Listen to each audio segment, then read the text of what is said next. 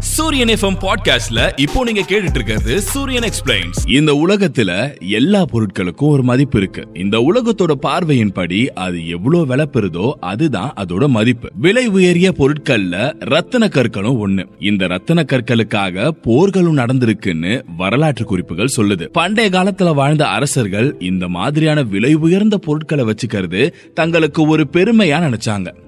அந்த கற்கள் அவங்களோட கிரீடங்களையும் அலங்கரிச்சது. உலகத்துல மிக விலை உயர்ந்த கற்களை பத்தி தான் இப்ப நாம பார்க்க போறோம். ரத்தன கற்களை அவற்றோட மதிப்பு வெட்டு பிரதிபலிப்பு திறன் உள்ளிட்ட சில காரணங்களால தீர்மானிக்கப்படுது. பொதுவா ரத்தின கற்கள் இரண்டு வகைகளா பிரிக்கப்படும். வைரங்கள் மற்றும் வண்ண ரத்தினங்கள். இதுல மாணிக்கங்கள் மரகதங்கள் மற்றும் சஃபயர்கள் இவை அனைத்தும் வண்ண ரத்தினங்களாக வகைப்படுத்தப்படுகின்றன. டான்சனைட் இது ஒரு கேரட் ஆயிரத்தி இருநூறு டாலர் வரைக்கும் போகும். தான்சானியாவில் மட்டுமே கிடைக்கக்கூடிய ரத்தனக்கல் வகை தான் டான்சனைட் இது நீல நிறத்தோடு கலந்து ஊதா நிறத்துல இருக்கும். இந்த கல்லை பத்தின சுவாரஸ்யமான விஷயம் என்னன்னா ஆயிரத்தி தொள்ளாயிரத்தி அறுபத்தி ஏழு வரைக்கும் இப்படி ஒரு ரத்தனக்கல் இருக்குன்னே மனிதர்களுக்கு தெரியாம இருந்திருக்கு. இந்த கற்களோட மதிப்பு கேரட்டுக்கு அறுநூறு டாலர்ல இருந்து ஆயிரம் டாலர் வரைக்கும் இருக்கும். பிளாக் ஓப்பல்னு சொல்லப்படுற இந்த கருப்பு வகையான கற்கள் அமுத கற்கள் வகையில அதிக மதிப்புள்ளவை. நியூ சவுத் வேல்ஸில் உள்ள லைட்னிங் ரிச் பகுதியிலிருந்து பிளாக் ஓப்பல்கள் பிரத்யேகமாக வருது. இவை ஆஸ்திரேலியாவின் தேசிய பொக்கிஷங்களில் ஒன்றாக கருதப்படுகிறது. ராயல் ஒன் இதான் உலகின் மிக விலை உயர்ந்த கருப்பு ஓப்பல் இதோட மதிப்பு சுமார் மூணு மில்லியன் டாலர் இந்த மாணிக்கக்கல் முன்னூத்தி ஆறு கேரட் எடை கொண்டது. இந்த கற்கள் பத்தின அறியப்படாத உண்மை ஒண்ணு இருக்கு. இந்த கற்களை கண்டுபிடிச்ச சுரங்க தொழிலாளி பதினாலு ஆண்டுகளாக இத பத்தி யாருக்கிட்டுமே சொல்லவே இல்லையா ரெட் பேரல் இதோட விலை ஒரு கேரட் பத்தாயிரம் டாலர் வரைக்கும் இருக்கும். கோமேதகம் வகையை சார்ந்தது தான் இந்த ரெட் பேரல் இவை நியூ மெக்சிகோ மற்றும் மெக்சிகோவில் கண்டுபிடிக்கப்பட்டது. குறிப்பா உட்டாவின் வாவா மலையில் வெட்டப்பட்டது மட்டுமே ரத்தின தரம் வாய்ந்ததாக இருக்கும். இந்த வகை பெரில் குடும்பத்தில் மிகவும் அரிதான ஒண்ணு. இது மரகதங்களில் ஒரு பகுதி. இவை சிவப்பு மரகதம் என்றும் சொல்லப்படும். மரகதங்களைப் போலவே சிவப்பு பேரல்களும் அடிக்கடி சேர்த்தல் மற்றும் எலும்பு முறிவுகளை கொண்டுள்ளன. இந்த அசாதாரண ரத்தினத்தின் விலை ஒரு கேரட்டுக்கு பத்தாயிரம் டாலர் வரைக்கும் இருக்கும். மஸ்கிராவைட். ஆயிரத்தி தொள்ளாயிரத்தி அறுபத்தி ஏழாம் ஆண்டு ஆஸ்திரேலியாவில் முதன் முதலில் இந்த கற்கள் கண்டுபிடிக்கப்பட்டது. மஸ்கிரேவ் பகுதியில் இருந்து இது கண்டுபிடிக்கப்பட்டதால இந்த பெயர் வந்திருக்கு. இரண்டாயிரத்தி ஐந்தாம் ஆண்டுல மட்டும் வெறும் எட்டு ரத்தின தரமான மஸ்கிராவைட் கற்கள் தான் வெட்டப்பட்டிருக்கு. இது எவ்வளவு அரிதானது என்பதை காட்டுகிறது. இந்த கற்களோட அரிதான தன்மை காரணமா இந்த ரத்தன கற்களோட விலையை நிர்ணயம் பண்றது ரொம்பவே கஷ்டம். இருப்பினும் வல்லுநர்கள் பொதுவாக ஒரு கேரட்டுக்கு முப்பத்தி ஐயாயிரம் டாலர்னு மதிப்பிடுறாங்க.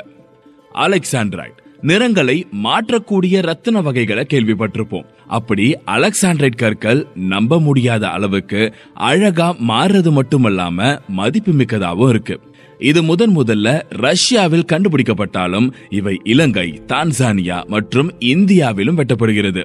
இந்த கற்கள் ஒரு கேரட்டை விட சிறிய அளவுகளில் காணப்படுது. இதனால ஒரு பெரிய கல் உயரும் போது விலை மதிப்பு அதிவேகமா உயரும். உதாரணத்துக்கு ஒரு கேரட்டுக்கு பதினையாயிரம் டாலர் செலவாகும்.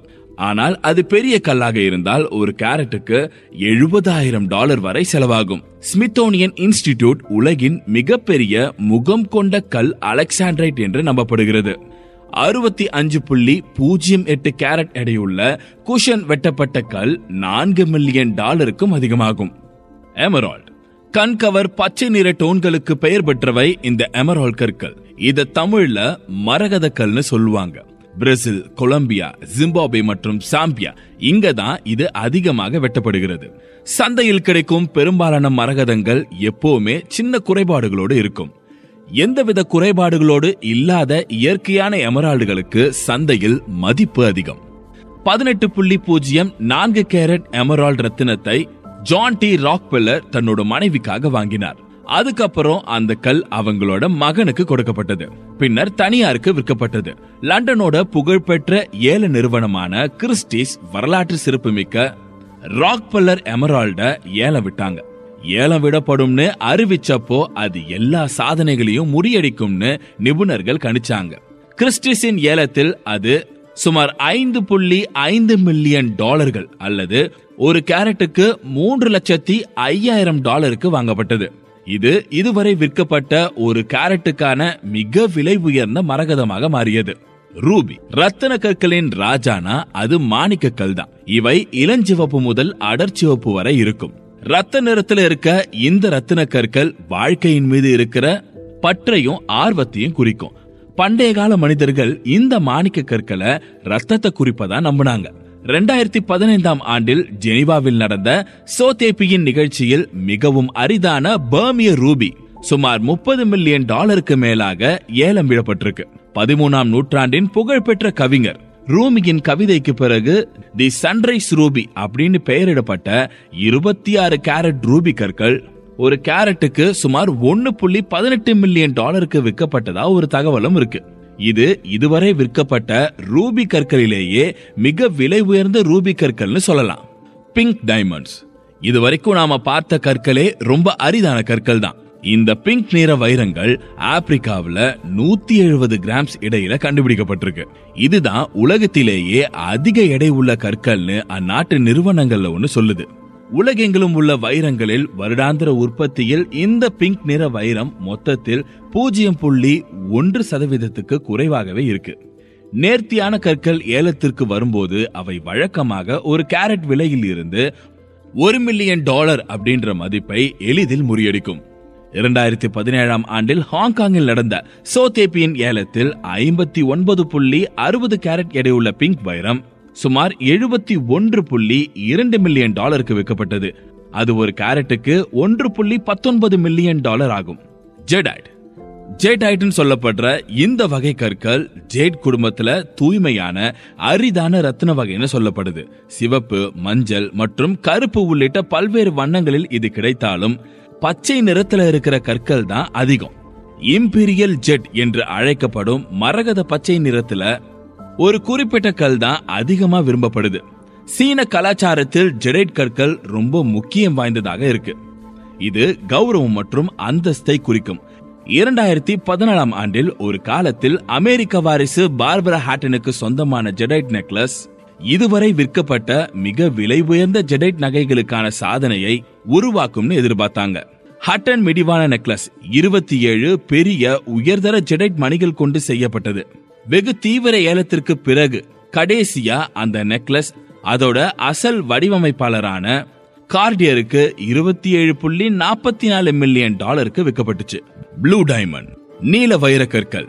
அதோட அரிதான தன்மையால நீல வைரம் ஏலத்தில் வரும்போது எந்த நேரத்திலும் அதை வாங்குறதுக்கு தலை சிறந்த சேகரிப்பாளர்கள் அதை சொந்தமாக்க வரிசையில் நிற்பாங்க அதை செய்ய மில்லியன் கணக்கான டாலர்களை செலவிட அவங்க தயாரா இருப்பாங்க.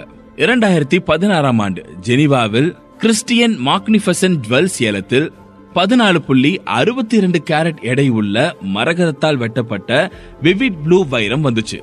அதன் முந்தைய உரிமையாளரின் நினைவா தி ஓப்பன் ஹைமர் ப்ளூன்னு பெயரிடப்பட்ட வைரம் இறுதி விலையான ஐம்பத்தி ஏழு புள்ளி ஐந்து மில்லியன் டாலருக்கு விற்கப்பட்டிருக்கு. பிங்க் ஸ்டார் வைரம் தான் இதுவரை விற்கப்பட்டதிலேயே மிக விலை உயர்ந்த வைரம்னு சாதனையை பண்ணிருக்கு. அதே நேரம் நீல வைரம் ஒரு கேரட்டுக்கான மிக மதிப்புமிக்க விலையான மூன்று புள்ளி தொன்னூற்றி மூன்று மில்லியன் டாலர் என்ற சாதனையை படைச்சிருக்கு. இதே மாதிரி இன்னும் இன்ட்ரெஸ்டிங்கான ஆடியோக்களுக்கு சூரியன் எஃப்எம் பாட்காஸ்ட்ல சூரியன் எக்ஸ்பிளைன்ஸ் ஃபாலோ பண்ணுங்க.